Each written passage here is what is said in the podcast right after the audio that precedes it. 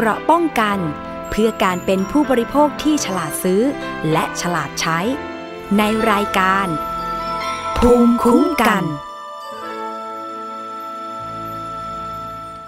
สวัสดีค่ะ คุณผู้ฟังคะขอต้อนรับเข้าสู่รายการภูมิคุ้มกันรายการเพื่อผู้บริโภคนะคะ วันนี้พบกับดิฉันชนาทิพไพรพงศ์เช่นเคยทางไทย PBS Podcast ฟังได้ทุกช่องทางนะคะ ไม่ว่าจะเป็นเว็บไซต์หรือว่าแอปพลิเคชัน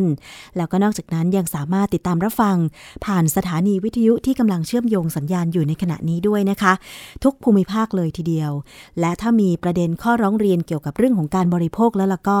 อย่าลืมค่ะ เข้าไปที่ facebook.com/thaipbs PBS Podcast ส่งข้อมูลข้อความถึงรายการภูมิคุ้มกันได้นะคะ วันนี้นะคะมาติดตามหลาย ๆ ประเด็นของผู้บริโภคนะคะ เรื่องหนึ่งที่ติดตามกันโดยตลอดก็คือเรื่องของราคาสินค้านะคะ เพราะว่ามันกระทบกับผู้บริโภคจริง ๆ ราคาเนื้อหมูค่ะคุณผู้ฟัง หลังจากที่ราคาพุ่งสูงขึ้นมาเป็นเวลาหลายเดือนแล้วนะคะ เนื่องจากว่าเกิดสถานการณ์ที่ภาครัฐเองก็ออกมายอมรับแล้วว่า ที่ผ่านมานะคะ เมื่อปี 2562 ถึง 2563 เนี่ย มีการระบาดของโรคแอฟริกาในหมูนะคะ ซึ่งทำให้หมูล้มตายเป็นจำนวนมาก จากการที่ทีมข่าวของไทย PBS ได้ลงสำรวจพื้นที่ ที่เป็นฟาร์มหมูไม่ว่าจะเป็นภาคกลาง ภาคอีสานหรือว่าภาคเหนือ มีปัญหาเดียวกันก็คือเรื่องของโรคระบาดในหมูนะคะ เมื่อหมูไม่มีในฟาร์มนะคะ เกษตรกร ต่างก็ขาดทุนไปตามๆกันค่ะทำให้ปริมาณเนื้อหมูขาดตลาด แล้วก็นอกจากนั้นยังมีปัญหาที่ตามมาอีกเยอะมากเลยทีเดียว จะสังเกตว่า ในรอบเดือนที่ผ่านมาเนี่ยนะคะ ประมาณปลายเดือนธันวาคม 2564 จนกระทั่งมาถึงประมาณเดือนมกราคม 2565 เนี่ย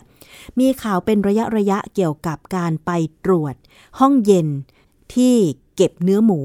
ทำให้เราทราบว่าตอนนี้หลาย ๆ บริษัท ขนาดใหญ่ที่ทำการค้าขายเกี่ยวกับเนื้อหมูเนี่ยนะคะ มีการสำรองเนื้อหมูกันเป็นจำนวนหลายแสนตันทีเดียว แต่ว่าก็ต้องเป็นไปตามกฎกติกานะคะว่าสามารถที่จะสำรองได้เท่าไหร่ ไม่เข้าข่ายกักตุนสินค้า แต่ว่าคุณผู้ฟังคะก็ยังไม่วายค่ะ ที่ราคาเนื้อหมูนั้นจะปรับพุ่งสูงขึ้นนะคะ มีการไปสำรวจนะคะ บรรยากาศที่ตลาดในเมืองสงขลา ปรากฏว่าพ่อค้าแม่ค้าเนี่ยบอกว่าลดการสำรองสินค้าในช่วงเทศกาลตรุษจีนค่ะ เนื่องจากกังวลในเรื่องของเรื่องต้นทุน และกำลังซื้อที่ลดลง คาดว่าในช่วงเทศกาลตรุษจีน2565 นี้ ราคาเนื้อหมูจะแพงมากขึ้นไปอีกนะคะ ราคาเนื้อหมูชำแหละซึ่งจำหน่ายที่ตลาดทรัพย์สินพลาซ่าอำเภอเมืองสงขลา ยังคงอยู่ในระดับกิโลกรัมละประมาณ 200-210ถึง210 บาทนะคะ อันนี้เป็นการสำรวจเมื่อวันอาทิตย์ที่ 23 เดือนมกราคม 2565 ค่ะคุณผู้ฟัง ซึ่งเป็นราคาที่สูงนะคะ จนทำให้ประชาชนลดการซื้อลงไปมาก ส่งผลให้บรรยากาศการซื้อขายเนื้อหมูชำแหละเป็นไปอย่างเงียบเหงาค่ะ ซึ่งพ่อค้าแม่ค้าก็ต่างกังวลว่าในช่วงเทศกาลตรุษจีน ราคาหมูชำแหละจะปรับสูงขึ้นไปอีกทำให้ยอดขายลดลงไปตามๆกัน และลูกค้าก็จะเลือกซื้อตามความจำเป็นเท่านั้น โดยเมื่อเทียบกับช่วงเดียวกันของปีที่ผ่านมานะคะ พบว่าเนื้อหมูชำแหละปรับเพิ่มขึ้นตามปกติของเทศกาลซึ่งก็ไม่ได้กระทบกับยอดขายมากนัก แต่ในปีนี้ 2565 ค่ะ สถานการณ์เรื่องราคารวมถึงปัญหาโรคระบาดในหมูทำให้ประชาชนมีความกังวล จนลดปริมาณการซื้อลงไป เป็นปัจจัยที่ทำให้พ่อค้าแม่ค้า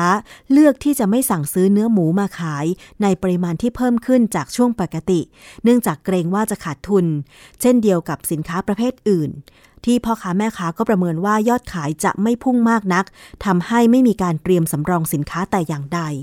ในฐานะผู้บริโภค คิดว่าในช่วงเทศกาลตรุษจีน 2565 นี้ จะกำหนดการใช้จ่ายเป็นอย่างไร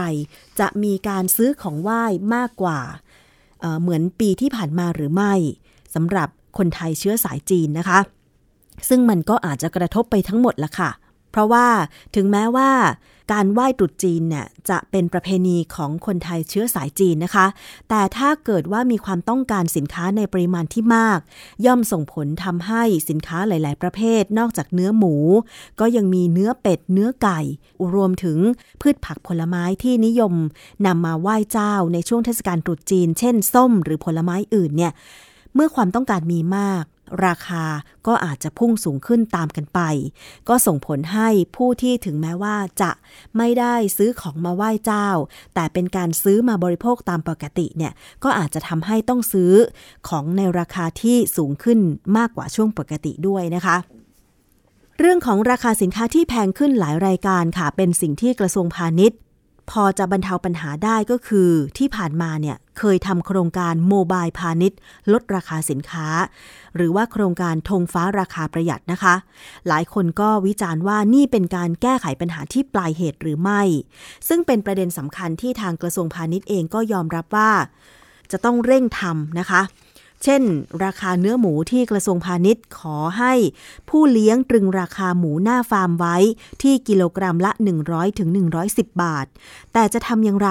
ให้ราคาลดลง นี่ก็เป็นเรื่องที่หลายฝ่ายต้องช่วยกันนะคะ แม้ว่าการทำโครงการขายสินค้าราคาประหยัดจะถูกวิพากษ์วิจารณ์ ว่าเป็นการแก้ไขปัญหาที่ปลายเหตุ แต่ว่ากระทรวงพาณิชย์ก็ยังคงเดินหน้า โครงการโมบายพาณิชย์ลดราคาช่วยประชาชน ซึ่งก็มีมีการไปขายสินค้า ที่บอกว่าราคาถูกกว่าท้องตลาดในหลาย ๆ จุดนะคะอย่างเช่นที่ชุมชนปิ่นเจริญสองแขวงสีกันกรุงเทพมหานครนำสินค้าบริโภคลดราคา เช่นไข่ไก่ เอาไปขายแผงละประมาณ 80 บาท น้ำมันปาล์ม1 ลิตร ขายขวดละ 48 บาท หรือว่า หมูเนื้อแดง ขายกิโล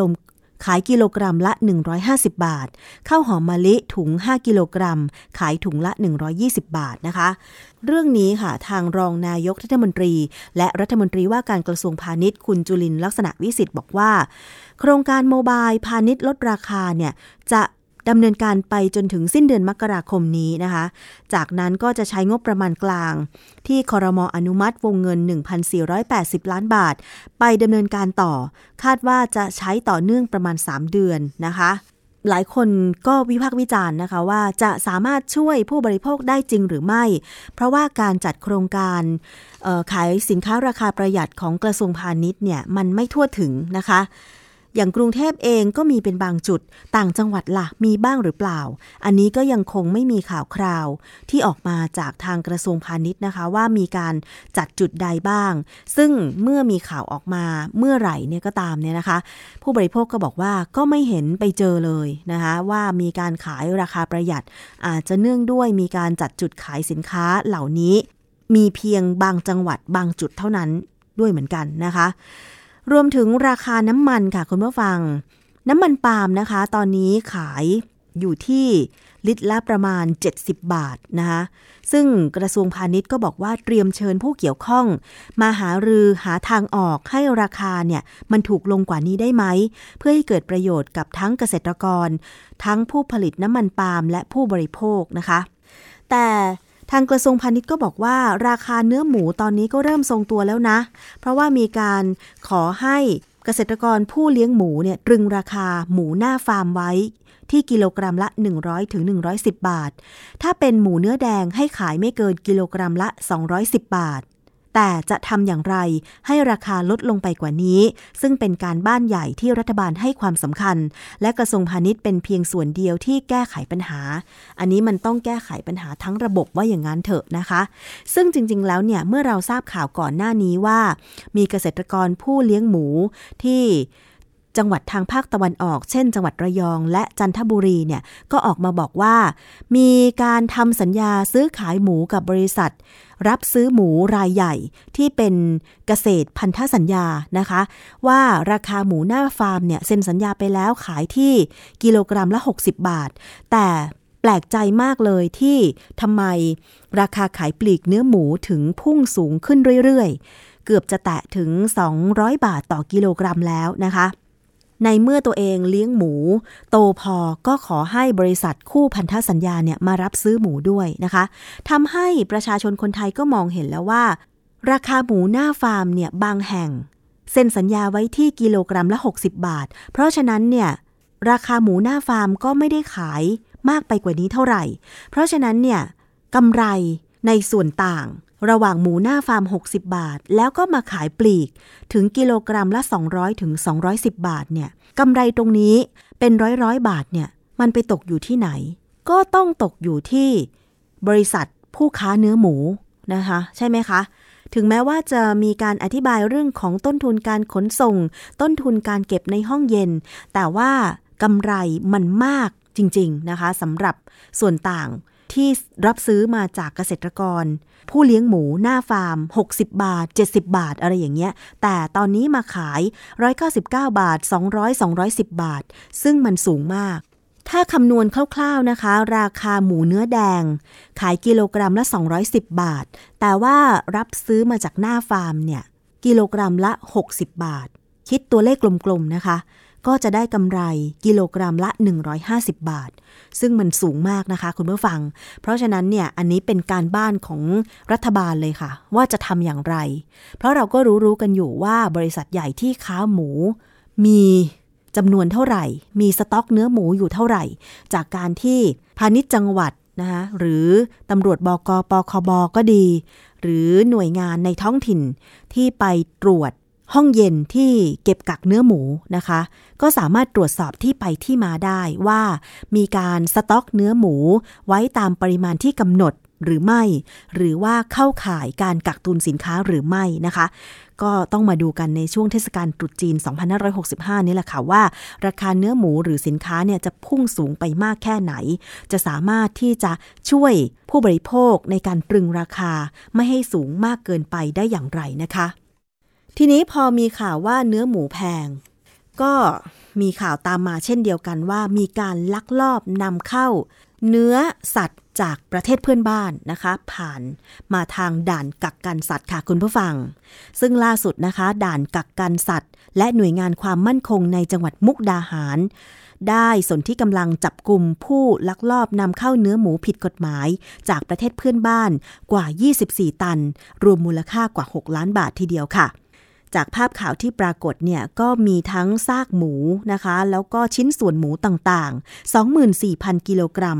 24 ตันทีเดียวนะคะ เป็นของกลางที่เจ้าหน้าที่ด่านกักกันสัตว์ มุกดาหาร ด่านศุลกากรมุกดาหาร ด่านประมงมุกดาหาร และฝ่ายความมั่นคงในพื้นที่ตรวจยึดได้จากชายคนหนึ่ง ที่ลักลอบนำเข้าจากประเทศเพื่อนบ้าน โดยไม่ผ่านพิธีการทางศุลกากรนะคะนายฉลองรัฐ จันส่งแก้ว หัวหน้าด่านกักกันสัตว์มุกดาหารระบุว่า มีสายข่าวแจ้งมานะคะว่าจะมีการลักลอบนำเนื้อสัตว์ ซึ่งเป็นสินค้าชุดใหญ่เข้ามาในประเทศไทยทางด่านมุกดาหาร จึงได้วางกำลังเข้ม ให้เฝ้าระวัง 24 ชั่วโมง โดยสับเปลี่ยนเวรกัน และได้ประสานหน่วยงานที่เกี่ยวข้อง ร่วมตั้งด่าน จากนั้นก็พบรถต้องสงสัยจึงเรียกค้น และก็ปรากฏพบซากเนื้อหมูดังกล่าวนะคะ ไปฟังเสียงของคุณฉลองรัฐจันส่งแก้วค่ะเขาได้แจ้งมาว่า เขาพอจะทราบว่าจะมีการลักลอบสินค้ารถใหญ่เข้ามาสู่ประเทศไทยทางด่านมุกดาหารนะครับ เราก็เลยวางกำลังเข้มนะครับ โดยให้เฝ้า 24 ชั่วโมงนะครับผัดเปลี่ยนเวรกัน โดยได้มอบหมายให้คุณหมออัชราชาชุมเนี่ยครับผู้ช่วยผมไปเป็นหัวหน้าฝ่ายสารวัตรของด่านกักกันสัตว์มุกดาหารเนี่ยเป็นหัวหน้าชุดนะครับนำกำลังออกเฝ้าแล้วก็วางแผนนะครับ แล้วก็ได้ประสานหน่วยงานที่เกี่ยวข้องนะครับ ทุกหน่วย ทางด้านของผู้ขับรถตู้คอนเทนเนอร์นายศรีสุวรรณก็รับสารภาพว่าขับรถไปส่งสินค้าที่ฝั่งประเทศเพื่อนบ้าน จากนั้นนะคะก็มีคนขนของขึ้นมา ส่วนตัวก็ไม่ทราบว่าเป็นของผิดกฎหมาย ตนเองก็ขับรถออกมาตามปกติเมื่อมาถึงหน้าด่านสะพานมิตรภาพไทยลาวแห่งที่สอง จึงถูกเจ้าหน้าที่เรียกตรวจสอบค่ะ เบื้องต้นนะคะ เจ้าหน้าที่ตรวจสอบแหล่งที่มา และได้ทำการอายัดเนื้อหมูดำเนินคดีตามระเบียบของกรมปศุสัตว์ ก็คือการนำเข้าซากสัตว์ สิ่งมีชีวิตด้านปศุสัตว์ โดยไม่ได้รับอนุญาตจากอธิบดี หรือผู้ซึ่งได้รับมอบหมายตามมาตรา 31 โรคระบาดสัตว์ 2558 หลังจากนี้ก็จะดำเนินการทำลาย และจะตั้งคณะกรรมการในการทำลายซากสัตว์ต่อไปนะคะ ซึ่งจากการตรวจสอบพบว่าฉลากที่ปรากฏบนเนื้อหมูแช่แข็ง ที่ถูกยึดได้เนี่ยเป็นภาษารัสเซีย ผู้สื่อข่าวของไทย PBS นะคะ ได้สืบค้นข้อมูล พบว่าหลายปีที่ผ่านมาค่ะ รัสเซียได้กลายเป็นประเทศที่ส่งออกเนื้อหมูติดหนึ่งในห้าของโลกแซงหน้าประเทศบราซิลไปแล้วนะคะโดยจีนเป็นตลาดสำคัญที่รัสเซียส่งออก คิดเป็นร้อยละ 54 ของปริมาณการส่งออก โดยส่งออกไปที่จีนนะคะ แต่ละปีตั้งแต่ 350,000 ตันถึง 1 ล้านตัน นอกจากจีนแล้วนะคะ รัสเซียก็ยังส่งออกเนื้อหมูไปยังเวียดนาม ยูเครน และเบลารุสด้วย เป็นที่น่าสังเกตว่าเนื้อหมูที่ถูกนำเข้ามาเนี่ยมาจากประเทศเพื่อนบ้านหรือไม่ หรืออาจมาจากประเทศอื่นอีกทีหนึ่ง เพราะว่าในปีที่แล้วเฉพาะไตรมาสแรกไตรมาสเดียวนะคะ รัสเซียยังมีปริมาณการส่งออกเนื้อหมูไปยังเวียดนามสูงถึง 55,000 ตัน ซึ่งหากนับรวมตลอดทั้งปีอาจจะสูงกว่า 500,000 ตัน อันนี้ก็ต้องตรวจสอบที่มาที่ไปของเนื้อหมูที่ยึดได้ในครั้งนี้ด้วยนะคะ คุณผู้ฟัง เพราะว่าฉลากที่พบเป็นภาษารัสเซียนะคะนำเข้ามาทางไหน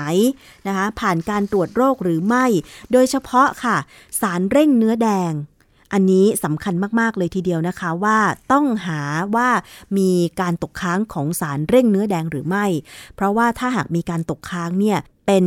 เนื้อสัตว์ที่ไม่ปลอดภัยก็เป็นได้นะคะ สภาองค์กรของผู้บริโภคนะคะคุณผู้ฟัง ก็มีข้อเสนอแนะ เกี่ยวกับการแก้ไขปัญหาราคาเนื้อหมูแพง มีข้อมูลเผยแพร่ในเพจ Facebook ของสภาองค์กรของผู้บริโภคค่ะ เสนอทางแก้ราคาหมูแพง ระยะเร่งด่วนนะคะซึ่งบอกว่าถ้าหากจะมีการนำเข้า เนื้อหมูแช่แข็ง จะต้องมาจากแหล่งผลิตที่ปลอดการใช้สารเร่งเนื้อแดงค่ะ สารเร่งเนื้อแดงก็คือสารเคมีในกลุ่มเบต้าอะโกนิส อย่างเช่นสารซัลบูทามอล หรือสารอัลบูเทอรอล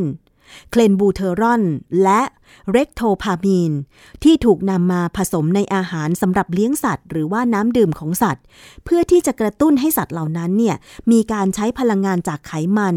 เพิ่มการสะสมโปรตีนในกล้ามเนื้อ และเปลี่ยนไขมันให้เป็นกล้ามเนื้อ จนทำให้สัตว์เจริญเติบโตดี มีปริมาณเนื้อเพิ่มมากขึ้น ถ้าเป็นเนื้อแดง เนื้อก็จะออกสีแดงมากขึ้น และมีไขมันน้อย ซึ่งก็น่าซื้อและก็น่ากินมากยิ่งขึ้นใช่ไหมคะ แต่ว่าสำหรับในคน ถ้ากินเนื้อหมูที่ใส่สารเร่งเนื้อแดงจะเป็นอะไรไหม ที่ผ่านมาพบว่า หากมีการใช้สารเร่งเนื้อแดงในปริมาณและระยะเวลาที่ไม่เหมาะสม อาจจะทำให้มีการตกค้างในเนื้อหมู แม้จะทำให้สุกแล้วก็ไม่สามารถทำให้สารเร่งเนื้อแดงสลายไปได้ และแน่นอนว่าย่อมทำให้เกิดอันตรายต่อสุขภาพของผู้บริโภค อาการที่ไม่พึงประสงค์ที่อาจจะพบได้ก็อย่างเช่น คลื่นไส้อาเจียน ใจสั่น หัวใจเต้นเร็ว หน้าแดง ชาตามแขนขาและลำตัว ตัวสั่น ปวดศีรษะ หนาวสั่น หายใจลำบาก กระวนกระวาย นอนไม่หลับ และจะยิ่งเป็นอันตรายมากสำหรับหญิงตั้งครรภ์ผู้ที่เป็นโรคหัวใจ โรคความดันโลหิตสูง ผู้เจ็บป่วยด้วยโรคเบาหวาน หรือผู้ที่ป่วยเป็นโรคไฮเปอร์ไทรอยด์ค่ะคุณผู้ฟัง ดังนั้นกว่า 160 ประเทศทั่วโลก จึงเลือกใช้มาตรการปลอดภัยไว้ก่อน โดยยึดหลักซีโร่ tolerance หรือว่าการห้ามใช้ หรือห้ามไม่ให้มีการตกค้างของสารกลุ่มเบต้าอะโกนิสต์ในเนื้อสัตว์ ที่ใช้ในการบริโภคโดยเด็ดขาด ประเทศไทยเองนะคะ ก็ได้ออกประกาศกระทรวงสาธารณสุข ฉบับที่ 269 พุทธศักราช 2546 นะคะ ในเรื่องมาตรฐานอาหารที่มีการปนเปื้อนสารเคมีกลุ่มเบต้าอะโกนิสต์ โดยกำหนดให้อาหารทุกชนิดต้องไม่พบการปนเปื้อนของสารเคมีและเกลือในกลุ่มดังกล่าวค่ะ นอกจากนี้กรมปศุสัตว์ยังมีการห้ามใช้สารเร่งเนื้อแดง กลุ่มเบต้าอะโกนิสต์ ผสมในอาหารสัตว์ทุกชนิด ตามพระราชบัญญัติควบคุมคุณภาพอาหารสัตว์ พุทธศักราช 2558 เนื่องจากหากใช้เกินขนาดจะทำให้สัตว์ อยู่ในสภาพทุกทรมาน และส่งผลต่อผู้บริโภคได้นั่นเองค่ะคุณผู้ฟัง ทางสภาองค์กรของผู้บริโภคค่ะ มีข้อเสนอแนะนะคะว่า ถ้าหากว่าในระยะเร่งด่วน มีความจำเป็นจะต้องนำเข้าเนื้อหมูแช่แข็งชั่วคราวจากต่างประเทศ เพื่อแก้ไขปัญหาเนื้อหมูมีไม่เพียงพอต่อการบริโภคในประเทศ และยังมีราคาแพงจนไม่เป็นธรรมต่อผู้บริโภค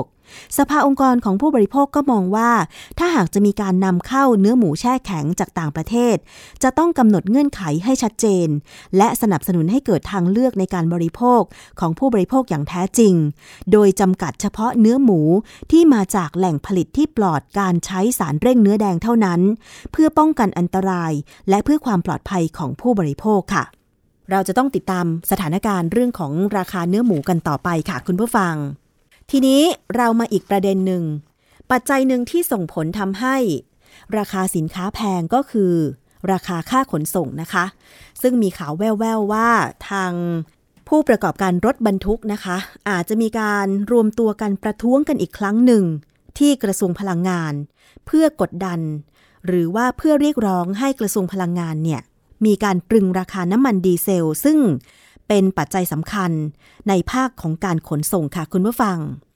ราคาน้ำมันดีเซลในกรุงเทพและปริมณฑลบางจากและปตทนะคะ ใกล้จะแตะลิตรละ 30 บาทเต็มทีแล้วค่ะ ส่วนปั๊มอื่นๆ ก็มีการขาย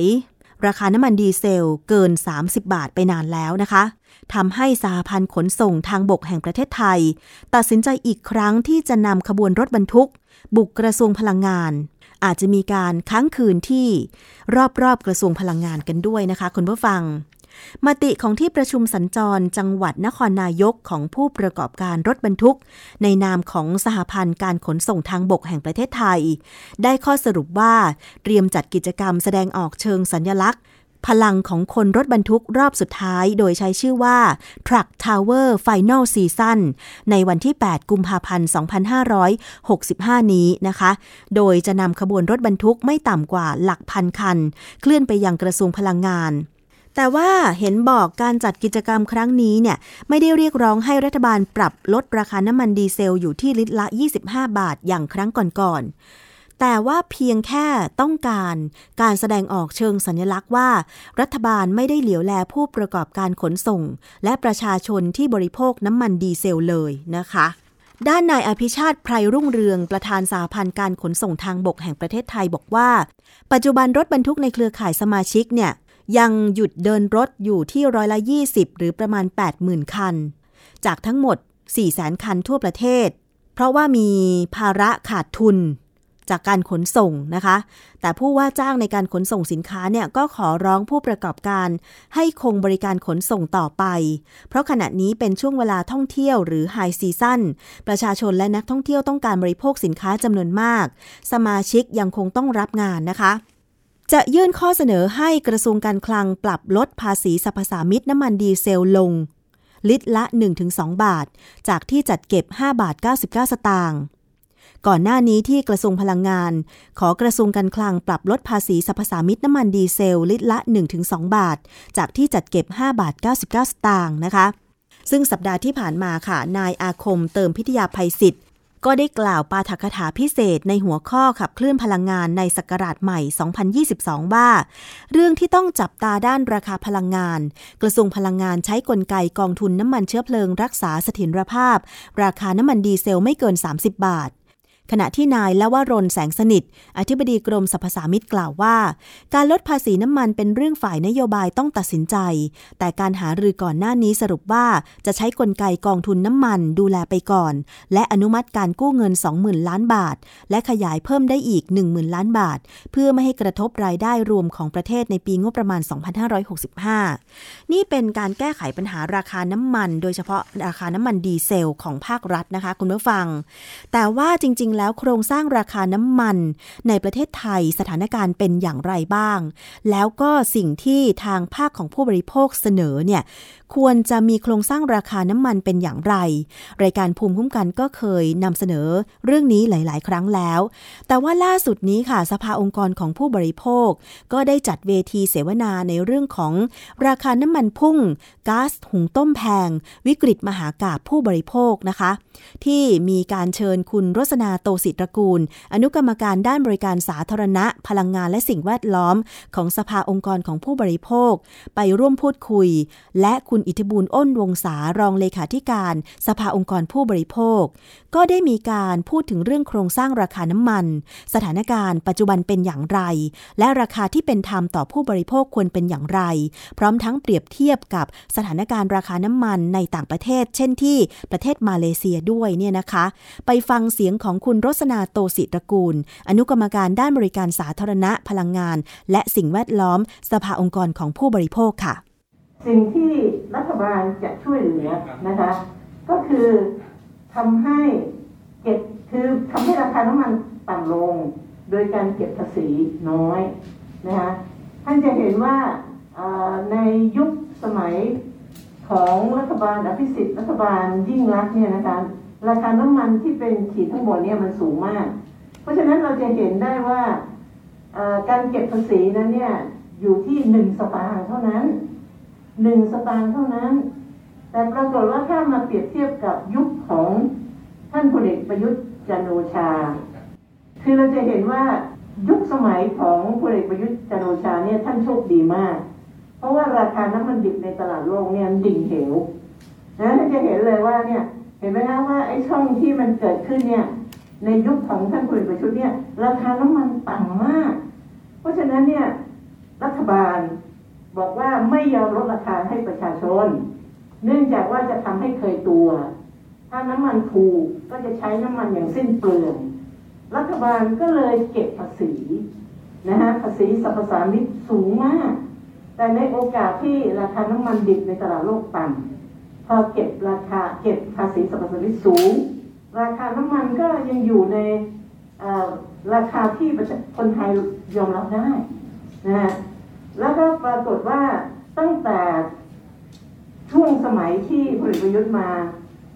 เป็นนายกรัฐมนตรีนะฮะตั้งแต่สมัยคสชมาจนถึงปัจจุบันนี้เนี่ยลองดูซิมีตัวเลขอีกอันหนึ่งขอขอสไลด์อีกอันหนึ่งอันนี้เราจะเห็นนะฮะว่าปกติแล้วสรรพสามิตน้ำมันตั้งแต่ยุคของบรรหารนายกรัฐมนตรีบรรหารอยู่ที่ประมาณเก็บประมาณห้าหมื่นกว่าล้านต่อปี สูงสุดเนี่ยนะในยุคที่พอจะ คือถ้าพูดถึงของคุณประยุทธ์วิไทยสูงเท่าแล้ว คือปีละสองแสนสามหมื่นกว่าล้าน ขนาดปี 2563 ที่เป็นยุคโควิด รัฐบาลพลเอกประยุทธ์ยังเก็บภาษีสรรพสามิตได้สองแสนกว่าล้านนะคะ ในขณะที่คนอื่นอยู่ในระหว่างห้าหมื่นล้านเจ็ดหมื่นล้าน มีอีกมีช่วงหนึ่งของรัฐบาลอภิสิทธิ์ที่ประมาณแสนหกหมื่นกว่าล้านแค่แค่ปีเดียวนะคะหลังจากนั้น ราคาน้ำมันในตลาดโลกสูงขึ้นเขาก็ต้องลดลงมา ลดการเก็บภาษีสรรพสามิตแต่มาถึงเวลานี้เนี่ยเมื่อเรากำลังจะผ่านยุคโควิด การกระบวนการต่างๆ มันก็เริ่มจะฟื้นคืนมา ตลาดโลกเขาเคยขายราคาน้ำมันขาดทุนมาตั้งแต่เมื่อสองปีที่ผ่านมาวันนี้ก็เริ่มขยับราคาขึ้นมา ปรากฏว่า ท่านพลเอกประยุทธ์ยังไม่ยอมลดราคา ไม่ยอมลดภาษีสรรพสามิตไม่ยอมลดก็คือยังเก็บเหมือนเดิมแสนปีละสองแสนกว่าล้าน เพราะฉะนั้นสิ่งที่ทางสภาองค์กรของผู้บริโภคได้เสนอไปเมื่อวันที่ 9 สิงหาคมใช่ไหมเราเสนอว่าให้ลดภาษีสรรพสามิตลงมา 5 บาท ซึ่งการลดภาษีสรรพสามิตลงมา 5 บาทเนี่ย ประชาชนทั้งประเทศจะได้ ในขณะที่รัฐบาลของพลเอกประยุทธ์เนี่ยกู้เงินจำนวนมากล้านห้าแสนนะหนึ่งจุดห้าแสนล้านเนี่ยที่ผ่านมา ได้เอามาชดเชยเยียวยาการปิดเมืองนะฮะแต่ปรากฏว่าเงินที่เอามาเยียวยามันไม่ครบถ้วนทุกคน เราเสนอว่าถ้ารัฐบาลลดการเก็บภาษีลงมา สักครึ่งหนึ่งคุณเก็บให้ได้ปีหนึ่งแค่ประมาณเจ็ดหมื่นล้านอะ่ะ ไม่ใช่สองแสนกว่าล้าน ประชาชนจะได้หมด เพราะเนื่องจากว่าราคาน้ำมัน มันเป็นต้นทุนของสินค้าทุกชนิดเขายังไม่ได้ไปทำมาหากินหากำไรได้เลย แต่คุณเนี่ยเพิ่มภาษีสรรพสามิตภาษีสรรพสามิตอันนี้ไม่ใช่ตัวภาษีสรรพสามิตนะคะ ยังไม่ได้รวมภาษีแวดที่เก็บสองครั้งบนภาษีสรรพสามิต ภาษีเทศบาลอะไรพวกนี้เก็บบนอันนี้เนี่ย มันน่าจะเป็นวิธีการเก็บภาษีที่ไม่ถูกต้องใช่หรือไม่ แต่รัฐบาลหูดับใครจะพูดอะไรไม่สนใจ ไม่เคยฟัง ซึ่งดิฉันคิดว่าถ้าหากว่าลดการเก็บภาษีลงมาสักครึ่งหนึ่งเนี่ยนะคะ ประชาชนได้ โดยที่คุณไม่ไม่จำเป็นต้องเอาเงินมาแจกขนาดนี้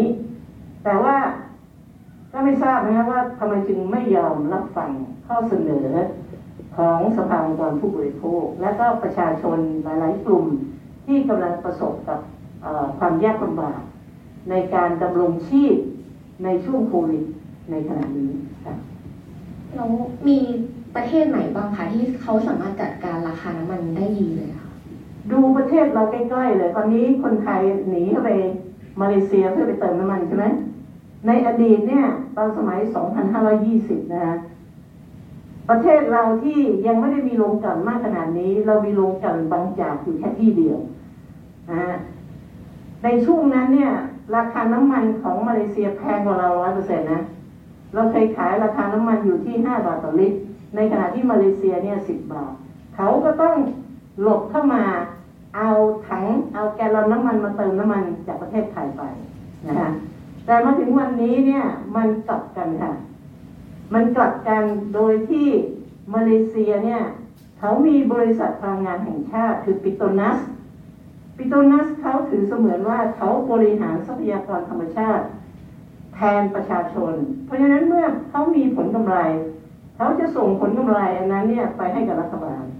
แล้วรัฐบาลเนี่ยนำเอาเงินจากผลกำไรของปิโตนัส มาชดเชยราคาน้ำมันให้กับคน คนมาเลเซีย โดยเหตุผลว่ามาเลเซียประชาชนมาเลเซียเป็นเจ้าของทรัพยากรน้ำมัน เพราะฉะนั้นเนี่ยเมื่อราคาน้ำมันสูงขึ้นดิฉันดิฉันแล้วก็คุณอิทบูลเคยไปเยี่ยมบริษัทปิโตนัสเมื่อปี 2557 สิ่งที่เราเห็นในปั๊มน้ำมันนะคะ เขาจะติดป้ายไว้เลยว่า ราคาน้ำมัน 27 บาท รัฐบาลสนับสนุน 7 บาท ประชาชนจ่ายแค่ยี่สิบบาทเขาติดเอาไว้แล้วเขาก็จะไม่มีการเปลี่ยนแปลงตลอดทั้งเดือน แต่ถ้าเมื่อไหร่ก็ตามที่ราคาน้ำมันเพิ่มสูงขึ้น รัฐบาลก็จะเอาเงินมาจ่าย โดยดูว่าประชาชนควรจะจ่ายราคาน้ำมันที่ราคาเท่าไหร่นะฮะแต่ถ้าช่วงไหนที่ราคาน้ำมันตลาดโลกลดลง รัฐบาลก็ไม่จำเป็นจะต้องมาชดเชยสิ่งที่ปิโตนัสบอกว่าชดเชยให้ประชาชน เพราะว่าประชาชนเป็นผู้ถือหุ้น เพราะฉะนั้นกำไรของเขาจึงเอามาชดเชยเขาไม่เคยเก็บกองทุนน้ำมัน ที่เป็นการล้วงกระเป๋าจากประชาชน แล้วก็เอาไปผ่องถ่ายกำไรอันนี้ให้กับผู้ประกอบการทางพลังงานแต่อย่างใด แต่รัฐบาลของเราในเวลานี้เนี่ยกำลังล้วงกระเป๋าประชาชนไปใส่ในกองทุนน้ำมัน แล้วก็ผ่องถ่ายกำไรนั้น เพื่อรักษาระดับกำไรให้กับผู้ประกอบการที่ขายน้ำมันและแก๊ส ธรรมชาติอยู่ในเวลานี้ แล้วอีกประการหนึ่งก็คือว่า มาเลเซียเนี่ยเขาการที่เขาไม่ขึ้นราคาเป็นรายวัน มันทำให้เขาสามารถควบคุมราคาสินค้าได้ แต่ประเทศไทยเนี่ยปล่อยให้มีการขึ้นลงราคาน้ำมัน โดยอ้างว่าเป็นนกลไกตลาดเสรี เป็นนกลไกตลาดเสรี ซึ่งทำให้สินค้าเมื่อขึ้นราคาไปแล้ว ไม่มีทางลดราคาลง แม้ว่าราคาน้ำมันจะขยับลดลงบ้าง ในบางจังหวัดเวลา เพราะว่าผู้ประกอบการค้าขายเขาบอกว่าเขาไม่รู้นี่ว่าคุณจะขึ้นราคาน้ำมันอีกวันไหน เพราะฉะนั้นน้ำมันสินค้าข้าวแกงอะไรทั้งหลายขึ้นราคาไปแล้ว อยู่ตรงนั้นเลย ไม่มีทางลงมา อันนี้คือความเสียหาย และก็ความไม่เป็นธรรมต่อประชาชน จากวิธีการปฏิบัติของรัฐบาลในเวลานี้ค่ะและนอกจากนั้นนะคะ ไปฟังข้อเสนอเรื่องโครงสร้างราคาน้ำมันที่เป็นธรรม จากคุณอิทธบูลอ้นวงศารองเลขาธิการสภาองค์กรของผู้บริโภคค่ะ นี่คือสิ่งที่เราอยากจะสื่อสารในฐานะของการทำงานผ่านทางสภาองค์กรของผู้บริโภค ซึ่งมีบทบาทหน้าที่มีอำนาจที่จะให้ข้อคิดเห็นและข้อเสนอแนะไปยังรัฐบาลนะครับ ที่จะให้รัฐบาลเนี่ยพิจารณาเพื่อนำไปสู่การปฏิบัติให้เกิดประโยชน์กับประชาชน อีกหน้าที่หนึ่งก็คือการสื่อสารต่อประชาชนเพื่อให้เข้าใจถึงสถานการณ์ที่แท้จริงว่า มีการกระทำหรือไม่กระทำใด ๆ จากหน่วยงานของรัฐหรือจากรัฐบาลเอง ในกรณีเรื่องของราคาน้ำมันปประกอบกับราคาของ LPG จะเห็นว่ามีสาเหตุเดียวกันเลย ก็คือการเจตนาจงใจที่จะตั้งต้นทุนราคาเทียมขึ้นมานะครับ เพื่อให้เกิดส่วนต่าง แล้วก็ทำให้เกิด 2 ประเด็นก็คือ 1. เอกชนสามารถใช้ใช้ทรัพยากรของแผ่นดิน ได้โดยที่ไม่ไม่ต้องมาแต่ต้องราคาของภาคประชาชน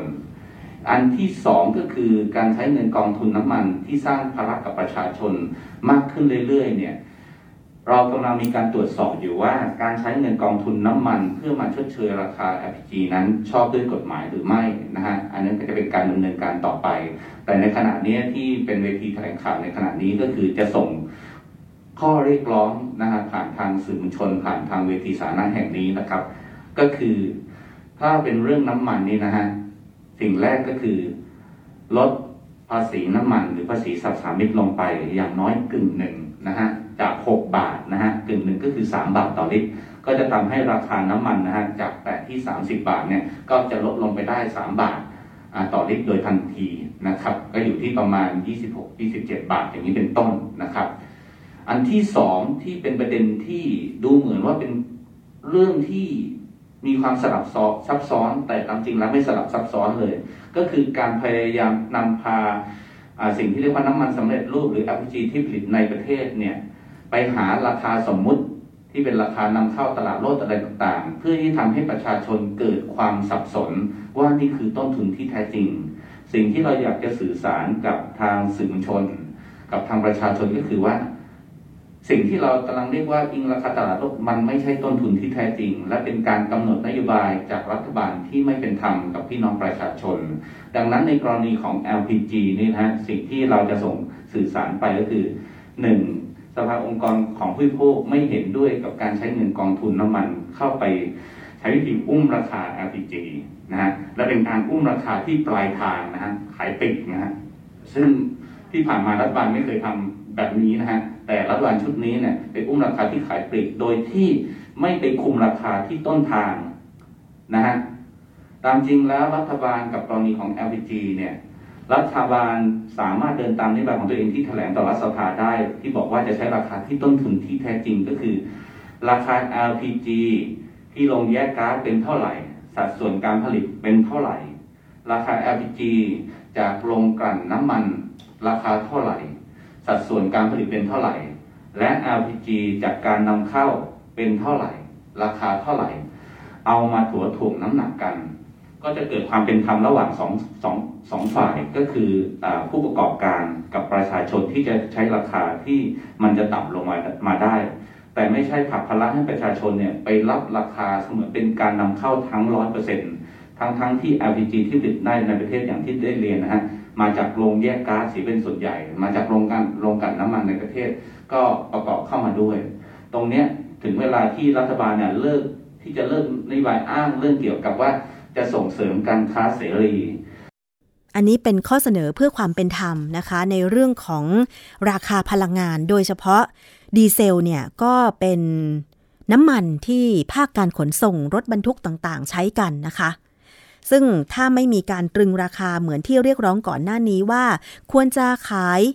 ราคาน้ำมันดีเซลเนี่ยอยู่ที่ลิตรละไม่เกิน 25 บาท เรียกได้ว่าอาจจะกระทบไปทั้งระบบ ของการจำหน่ายสินค้าก็เป็นได้นะคะ คุณผู้ฟัง อีกเรื่องหนึ่งค่ะ ราคาอาหารแพงคุณผู้ฟังมีเป็นกระแสข่าวทั้งจากสื่อสังคมออนไลน์ และสื่อกระแสหลัก มีข้อมูลนะคะเกี่ยวกับราคาอาหารที่ร้านอาหารแห่งหนึ่งที่จังหวัดนครพนม คุณผู้ฟัง ว่ามีการขายแพงเกินจริง ลูกค้าร้านอาหารแห่งหนึ่งที่จังหวัดนครพนมค่ะ ได้ไปร้องเรียนที่สำนักงานคณะกรรมการคุ้มครองผู้บริโภค ให้ไปตรวจสอบร้านอาหาร หลังจากกำหนดราคาอาหารไม่สอดคล้องกับปริมาณ ที่ลูกค้ามองว่าไม่สมเหตุสมผลนะคะ ออกมาให้ข้อมูลเกี่ยวกับราคาอาหาร กระเพาะปลาค่ะ ที่มีการขายถึงหม้อละ 5,000 บาท เป็นหนึ่งในเมนูอาหาร 20 รายการนะคะ ที่นายเกียรติภูมิสิริวรเดชกุล ซึ่งมา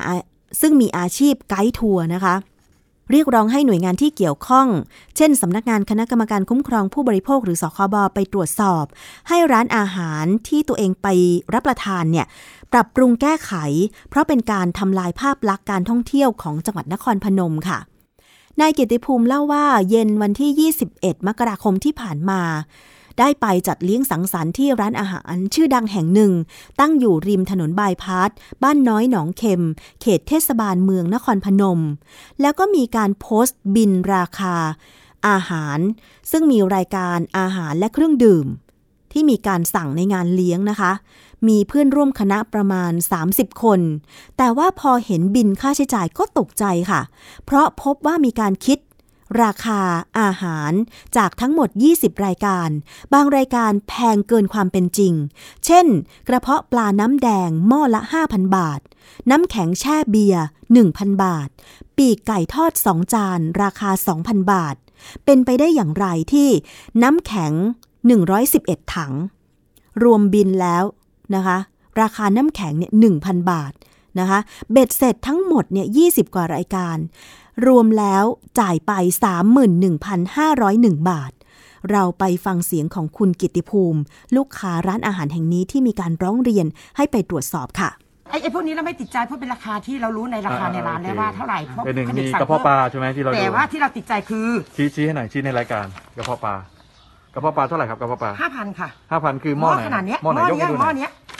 หม้อนี้นะคือห้าพันบาทอ๋อนะคะห้าพันหม้อเดียวนี่เหรอหม้อนี้ก็หม้อเดียวค่ะไม่มีคือเหมือนหม้อทั่วไปไม่มีเติมด้วยค่ะ ไม่ มีปูด้วยนะฮะ ไม่มีปูเพราะติดทึกตกลงกันไปห้าพันคือจะใส่ปูเขาบอกว่า อ่า คุณพี่ขาอืมห้าพันน่าจะถึงจะพอไหมคะ เพราะว่าเดี๋ยวจะได้ใส่ปูเพราะเราต้องการเราบอกว่าโอเค ซึ่งล่าสุดนะคะเมื่อ 23 มกราคม 2565 ค่ะ ผู้สื่อข่าวก็ได้เดินทางไปที่ร้านอาหารที่มีการร้องเรียนนี้ ได้ไปพูดคุยกับเจ้าของร้านผ่านทางโทรศัพท์ แล้วก็ต่อสายไปยังคุณเกียรติภูมิ เพื่อให้ทั้งสองคนได้เจรจาทำความเข้าใจกัน ซึ่งเจ้าของร้านยืนยันว่า ใช้วัตถุดิบทำอาหารที่มีคุณภาพมาตรฐาน และไม่มีเจตนาฉวยโอกาสขึ้นราคา แต่อาจจะมีความผิดพลาดเรื่องปริมาณ หรือการจัดการเมนู โดยพร้อมที่จะมีการเจรจากับลูกค้า ลดราคาให้ตามสัดส่วน พร้อมที่จะไม่คิดเงินที่เหลือจากลูกค้า ถ้าหากไม่พอใจ รวมทั้งยอมรับในความผิดพลาด แต่นายกิติภูมิก็ยืนยัน จะขอคุยต่อหน้าเจ้าหน้าที่เท่านั้น ก็หมายความว่ายังคงร้องเรียนต่อไปนะคะ เพื่อให้มีการเจรจาไกล่เกลี่ยกันนะคะ ก็น่าตกใจพอสมควรนะคะว่า ราคาของกระเพาะปลาน้ำแดงหม้อละ 5,000 บาทเนี่ยหม้อใหญ่ขนาดไหน ใช้กระเพาะปลาคุณภาพเกรดแบบไหนกันแน่นะคะ แพงจริง ๆ แล้วก็ปีกไก่ทอด 2 จานเนี่ยราคารวม 2,000 บาทแม่ ปีกไก่ทอดชิ้นจานหนึ่งเนี่ยมีกี่ชิ้นนะ ถ้าสมมติว่า 2 จาน 2,000 เฉลี่ยจานละ 1,000 บาท โหมันต้องจานใหญ่มากๆเลยทีเดียวนะคะ คุณผู้ฟังอะอันนี้ก็เป็นเรื่องที่ ผู้บริโภคเองก็ต้องรักษาสิทธิ์นะคะ ถ้าเกิดว่าไปเจออะไรที่มันดูแล้วผิดปกติ แต่ว่าก่อนที่เราจะรับประทานอาหารเนี่ย เวลาเราไปร้านอาหาร ถ้า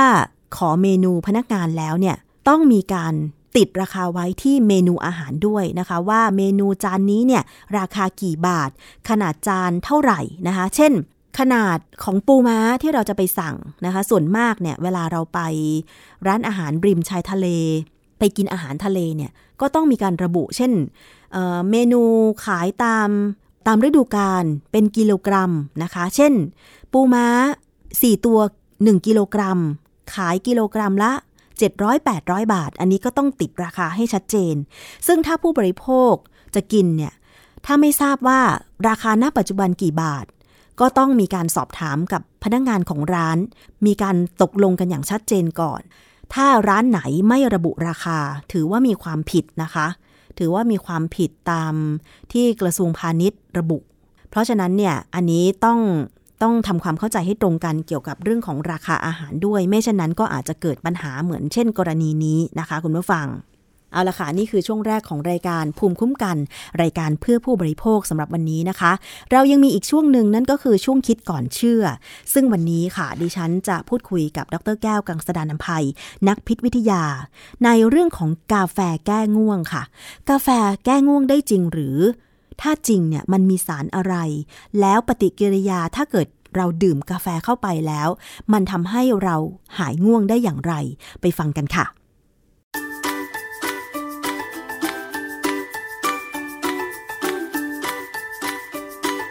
ช่วง คิดก่อนเชื่อ พบกันในช่วงคิดก่อนเชื่อกับดรแก้วกังสดานนภัยนักพิษวิทยากับดิฉันชนะทิพไพรพงษ์เช่นเคยนะคะ วันนี้เราจะพูดคุยกันเกี่ยวกับเรื่องของกาแฟค่ะ ซึ่งดิฉันเองก็ ดื่มอยู่เป็นประจำวันละ 1 แก้วนะคะ แต่ว่าคุณผู้ฟังเหตุผลของแต่ละคนที่ดื่มกาแฟก็อาจจะแตกต่างกันไปค่ะสำหรับดิฉันนี่ก็คือจะดื่มกาแฟในตอนเช้าก่อนทำงานนะคะ หรือว่าในช่วงที่กินอาหารเช้า เพราะว่าอยากจะให้ตัวเองตื่นตัว การดื่มกาแฟนะคะ มันมีคาเฟอีน แล้วคาเฟอีนนี่แหละทำให้เราตื่นตัวนะคะ เรื่องของกาแฟแก้ง่วงทำไมเราถึงง่วง พอดื่มกาแฟเข้าไปเนี่ยคาเฟอีนมันช่วยทำให้เราตื่นตัวได้จริงหรือ มันมีแต่ผลดีไหม หรือว่ามันมีผลเสียด้วย เราต้องมาถามกับงานวิจัยค่ะ อาจารย์แก้วคะ เรื่องของกาแฟเราพูดกันมาหลายครั้ง การที่เราง่วงเนี่ยแล้วเราต้องใช้กาแฟในการแก้ง่วงเนี่ยจริง ๆ แล้วมันแก้ง่วงได้จริงไหมอาจารย์มันแก้ง่วงได้ ผมอยากจะสรุปง่ายๆก่อนนี้ว่าถ้าการจะใช้กาแฟแก้ง่วงเนี่ยต้องใช้ให้เป็น ต้องใช้ให้ครบพูดเหมือนยาก็คือต้องครบโดสครบขนาด ถ้าไม่ครบเนี่ยอาจจะเป็นอันตรายได้สำหรับคนที่ไปขับรถสำหรับคนที่ต้องใช้เครื่องจักรจะเกิดอันตรายมากเลย ถ้าเราใช้กาแฟแก้ง่วงแล้วถึงเวลาหนึ่ง กาแฟมันหมดฤทธิ์ง่วงมาทันทีเนี่ยอันตรายเลย แล้วมีปัญหาแบบนี้เยอะมาก เราอาจจะเจอคนที่มีอุบัติเหตุทางรถยนต์ ตรวจแอลกอฮอล์ไม่เจอ เราไม่เคยตรวจว่าเขาเคยกินกาแฟมาบ้างหรือเปล่าค่ะมีงานวิจัยพอสมควรค่ะนะฮะแต่ก่อนอื่นเนี่ยวันนี้เราอาจจะต้องคุยว่าทำไมเราถึงง่วงอืมเหตุที่ง่วงเพราะว่าเรานอนใช้ไม่พพอลังงานไปเยอะ เออนอนไม่พอนอนไม่พอเนี่ยเป็นเป็นอันหนึ่งนะนอนไม่พอ แต่บางครั้งนอนพอแต่ทำงานหนักอย่างเช่น ใช้สมองเยอะเนี่ย คุณจะสังเกตนะ คนที่ใช้สมองเยอะๆเนี่ย มักจะมีแก้วกาแฟวางอยู่ข้างๆเลย กินไปทำงานไปกินไป เพราะว่าเวลาเราใช้สมองเนี่ยเราใช้พลังงาน เวลาเราคิดเนี่ยมีการสื่อประสาทเนี่ยกระแสประสาทที่วิ่งในสมองเนี่ยจะต้องใช้ ATP เป็นสารให้พลังงานในร่างกายเรา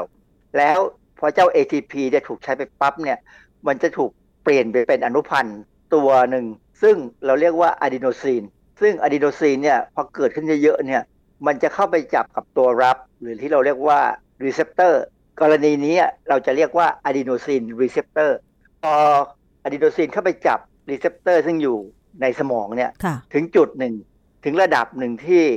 เรียกว่ามันมีระดับที่ว่าต่ำกว่านี้ไม่เป็นไร เกินระดับนี้ขึ้นไปปั๊บเราจะง่วงแบบโอ้โหปวดปวดหัวเลยอะ ผมเป็นนะอืมค่ะ บางครั้งในกลางวันเนี่ย ผมปวดหัว เพราะว่าง่วงนอนเนี่ย ผมจะต้องนอนลงไปทันที นอนไปแค่ห้านาทีสิบนาทีเนี่ยหายเลยดิฉันก็คือเคยมันเป็นเป็นอาจารย์ มันมันเป็นจังหวะที่ร่างกายต้องการชาร์จแบตเตอรี่ใหม่อะนะฮะเพ ราะฉะนั้นเนี่ยในกรณีของการที่เราจะใช้กาแฟแก้ง่วงก็คือว่าในกาแฟเนี่ยมีคาเฟอีน คาเฟอีนเนี่ยเป็นสารธรรมชาติที่อยู่ในกาแฟหรืออยู่ในโกโก้ หรืออยู่ในชาแต่ชามีน้อยหน่อย แต่อยู่ในกาแฟกับโกโก้เนี่ยมีเยอะค่ะสารตัวเนี้ยมีโครงสร้างคล้ายกับอะดีโนซีนอ๋อที่เราพูดถึงเมื่อกี้นี้ค่ะนะเพราะฉะนั้นมันจึงเข้าไปแย่งที่ตัวตัวรับในสมองทำให้อะดีโนซีนเนี่ยไม่สามารถเข้าไปไปไม่ได้จับ ไม่สามารถเอ่อไปจับกับ receptor ได้ใช่ไหมคะ ใช่ พอจับไม่ได้เนี่ย เราก็จะไม่ง่วงอ๋อนะกระบวนการที่ว่าทำไมอะดีโนซีนทำให้เราง่วงเนี่ยยาวมาก อย่าเพิ่งรู้นะฮะเพราะถ้ารู้เนี่ยต้องโอ้โหต้องอธิบายยาวเลย แล้วมันเป็นเรื่องที่ลำบากพอสมควรนะฮะเพราะนั้นเอาแค่ว่าคาเฟอีนมันเข้าไปแย่งที่อะดีโนซินในการจับตัวรับในสมองทำให้เราไม่ง่วงค่ะแต่ครั้นี้ถามว่าจับแล้วมันหลุดไหมอือฮึหลุด การจับของอะดีโนซีน การจับของคาเฟอีนกับตัวรับเนี่ยจับถึงจังหวะหนึ่งก็จะหลุดอย่างเช่น กรณีของคาเฟอีนเนี่ยเขามีช่วงเวลาจับอยู่ระหว่าง 2 ชั่วโมงไปถึง 8-9 ชั่วโมง กรณีตัวเลข 2-7 ชั่วโมง หรือ 9 ชั่วโมงเนี่ยเป็นกรณีของที่เราเรียกว่าเป็นช่วงเวลาที่คาเฟอีน จะเข้าไปจับกับตัวรับของสมอง ซึ่งไม่เท่ากันในแต่ละคนบางคนเนี่ยจับได้แค่ 2 ชั่วโมง ก็หลุดไป ก็จะหลุดไปเหลือครึ่งเดียวอ๋อคำว่าตัวเลข2ชั่วโมงกับ7ชั่วโมง9ชั่วโมงเนี่ยเป็นเขาใช้คำว่าเป็น half life หรือเป็นครึ่งชีวิตของสารมคือเวลาเราพูดถึง half life เนี่ยให้นึกอย่างนี้ ถ้าสารมีร้อยหน่วยเข้าไปในร่างกายเราเนี่ย ถ้า half life 2ชั่วโมงก็หมายความว่า พอผ่านไป2ชั่วโมงจะเนี่เหยลือห้าสิบหจะน่เหวลืยอแค่50หน่วยเออนะตัวนี้คนเราเนี่ยมีการกำจัดเอาคาเฟอีนออกจากร่างกายไม่เหมือนกัน อย่างค่ะผมเนี่ยค่อนข้างจะเยอะและเร็วนะฮะอืมเพราะฉะนั้นผมดื่มกาแฟเนี่ย สองสามชั่วโมงสี่ชั่วโมงเดี๋ยวแป๊บเดียวผมก็หลับได้ ไม่มีปัญหาอะไรอืมนะค่ะแต่บางคนเนี่ยเจอกาแฟเข้าไปครั้งหนึ่งเนี่ยโอ้ยอยู่ดึกไปถึงตีหนึ่งตีสองเลยขนาดดื่มเมื่อตอนหกโมงเย็นเนี่ยนะดิฉันเพเป็ราะนว่าเขามีเขามีฮาร์ l ไลฟ์ของ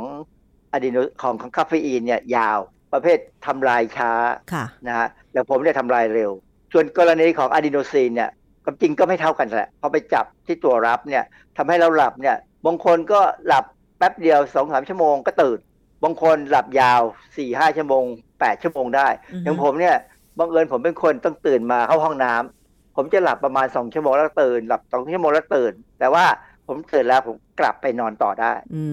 มค่ะอะก็เลยก็บวกบวกๆไปก็ไม่ถึงก็มีปัญหาอะไร เพราะฉะนั้นเนี่ยอันนี้คือลักษณะที่ว่าการหลับนอนของเราโดยเอากาแฟเข้าไปช่วยเนี่ย คือกาแฟจะเข้าไปป้องกัน ถามว่าถ้าเราอยากจะตื่นอยู่นานๆก็คือเราต้องดื่มกาแฟยาวๆ ฝรั่งเนี่ยดื่มกาแฟทีเป็นสิบสิบแก้วต่อวัน แต่บังเอิญกาแฟเขาเนี่ยอาจจะจางหน่อย แต่มันก็มีคาเฟอีนเนี่ยคือเขาพยายามเติมปริมาณคาเฟอีนเข้าไปในเลือดให้ไปให้ไปสมองไปเรื่อยๆเรื่อยๆนักเขียนหรือนักอะไรก็ตามที่ต้องใช้เวลายาวๆ หรือบางครั้งเนี่ยพอมันเริ่มเขียนอะไรได้หรือทำงานอะไรได้เนี่ยมันต้องต่อเนื่องเนี่ยเขาจะดื่มกาแฟเป็นประอืมจำซึ่งอันนั้นก็ถามว่ามีประโยชน์ไหมก็คือประโยชน์ที่ว่า ไม่หลับอือฮึแต่ถามว่าหลังจากพอคาเฟอีนหมดสภาพแล้วคราวนี้จะหลับแบบยาวตายเลยไหมโอ้ยหลับยาวมาก เพราะอะไรผมเคยฟังการบรรยายครั้งหนึ่งเขาบอกว่า เวลาคาเฟอีนเข้าไปจับกับตัวรับที่สมองเนี่ยค่ะอย่านึกนะว่าร่างกายไม่ผลิตอะดีโนซินเพิ่ม เพราะร่างกายเนี่ยจะมีความรู้สึกว่าเอ๊ะอะดีโนซินมันไม่พอหรือไง สมองถึงก็จะยังไม่หลับสั่ให้ผลิตเพิ่ม เออถึงยังไม่หลับก็ผลิตเพิ่มมาเรื่อยๆ แล้วพอคาเฟอีนหลุดหมดคราวนี้อะดีโนซินมันมีเกินกว่าที่เคยมี ก็จะทำให้หลับปุ๋ยลงไปเลยอืมนะค่ะ ซึ่งเหมือนจะเป็นผลดีนะ ซึ่งมันก็อาจจะดูดี ถ้าคุณอยู่บนเตียงอ่าสมมติคุณทำงานข้ามคืนนะแบบว่าจากค่ำไปถึงตีสี่ตีห้าแล้วคาเฟอีนหมดฤทธิ์ค่ะคุณอยู่บนเตียงคุณหลับไปเลยค่ะแต่ถ้าคุณข้ามคืนไปคุณอยู่หลังพวงมาลัย อะไรจะเกิดขึ้น ใช่ก็อาจจะแบบหลับในไปเลย ซึ่งอันตรายมาก หรือว่ากำลังใช้เครื่องจักรตัดนู่นตัดนี่อะไรจะเกิดขึ้นค่ะ เพราะฉะนั้นวันนี้เราคุยกันแค่เนี้ยว่า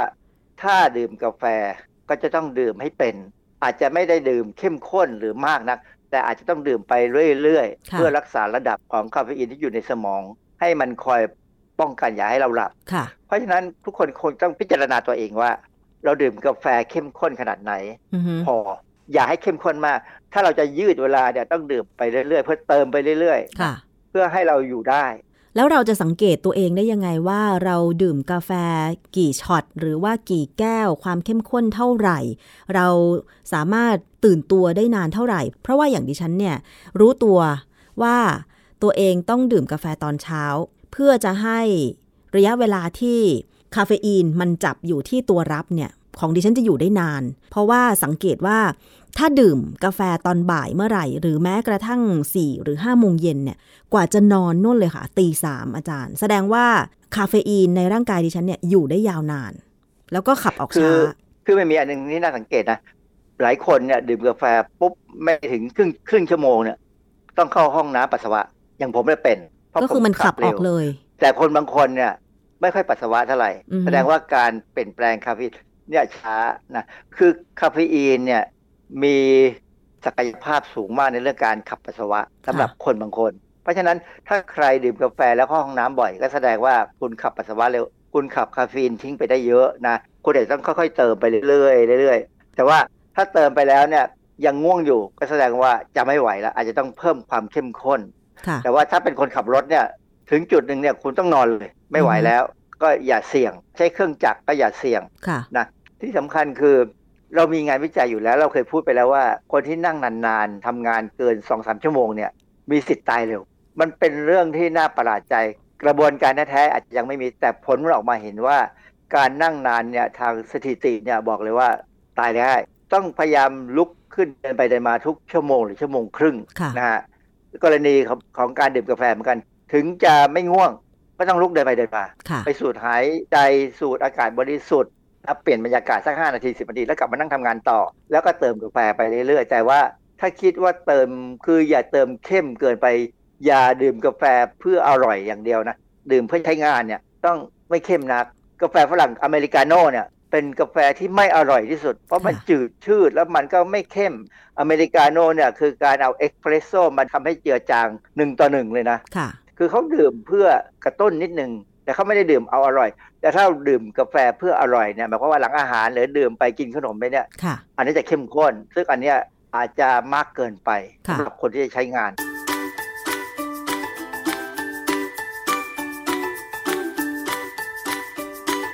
ช่วงคิดก่อนเชื่อ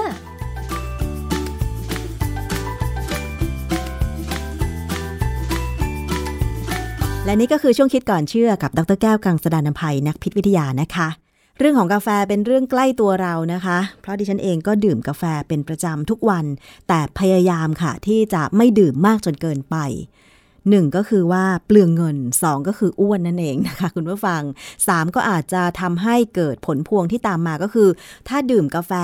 ในช่วงเวลาเย็นมากเกินไปเนี่ย พอถึงช่วงเวลานอนกลางคืนเนี่ยก็อาจจะนอนไม่หลับได้นะคะ นี่คือทั้งหมดของรายการภูมิคุ้มกันรายการเพื่อผู้บริโภคค่ะ ติดตามได้ทางไทย PBS Podcast ทุกช่องทางนะคะ ไม่ว่าจะเป็นเว็บไซต์แอปพลิเคชัน หรือว่าจะฟังผ่านสถานีวิทยุที่กำลังเชื่อมโยงสัญญาณอยู่ในขณะนี้ได้เป็นประจำค่ะ ขอบคุณสำหรับการติดตามรับฟัง ดิฉันชนะทิพไพรพงศ์ลาไปก่อน สวัสดีค่ะ ติดตามรายการได้ที่ www.thaipbspodcast.com แอปพลิเคชัน Thai PBS Podcast หรือฟังผ่านแอปพลิเคชัน Podcast ของ iOS Google Podcast Android Podbean SoundCloud และ Spotify ติดตามความเคลื่อนไหวของรายการและแสดงความคิดเห็น โดยกดถูกใจที่ facebook.com/thaipbspodcast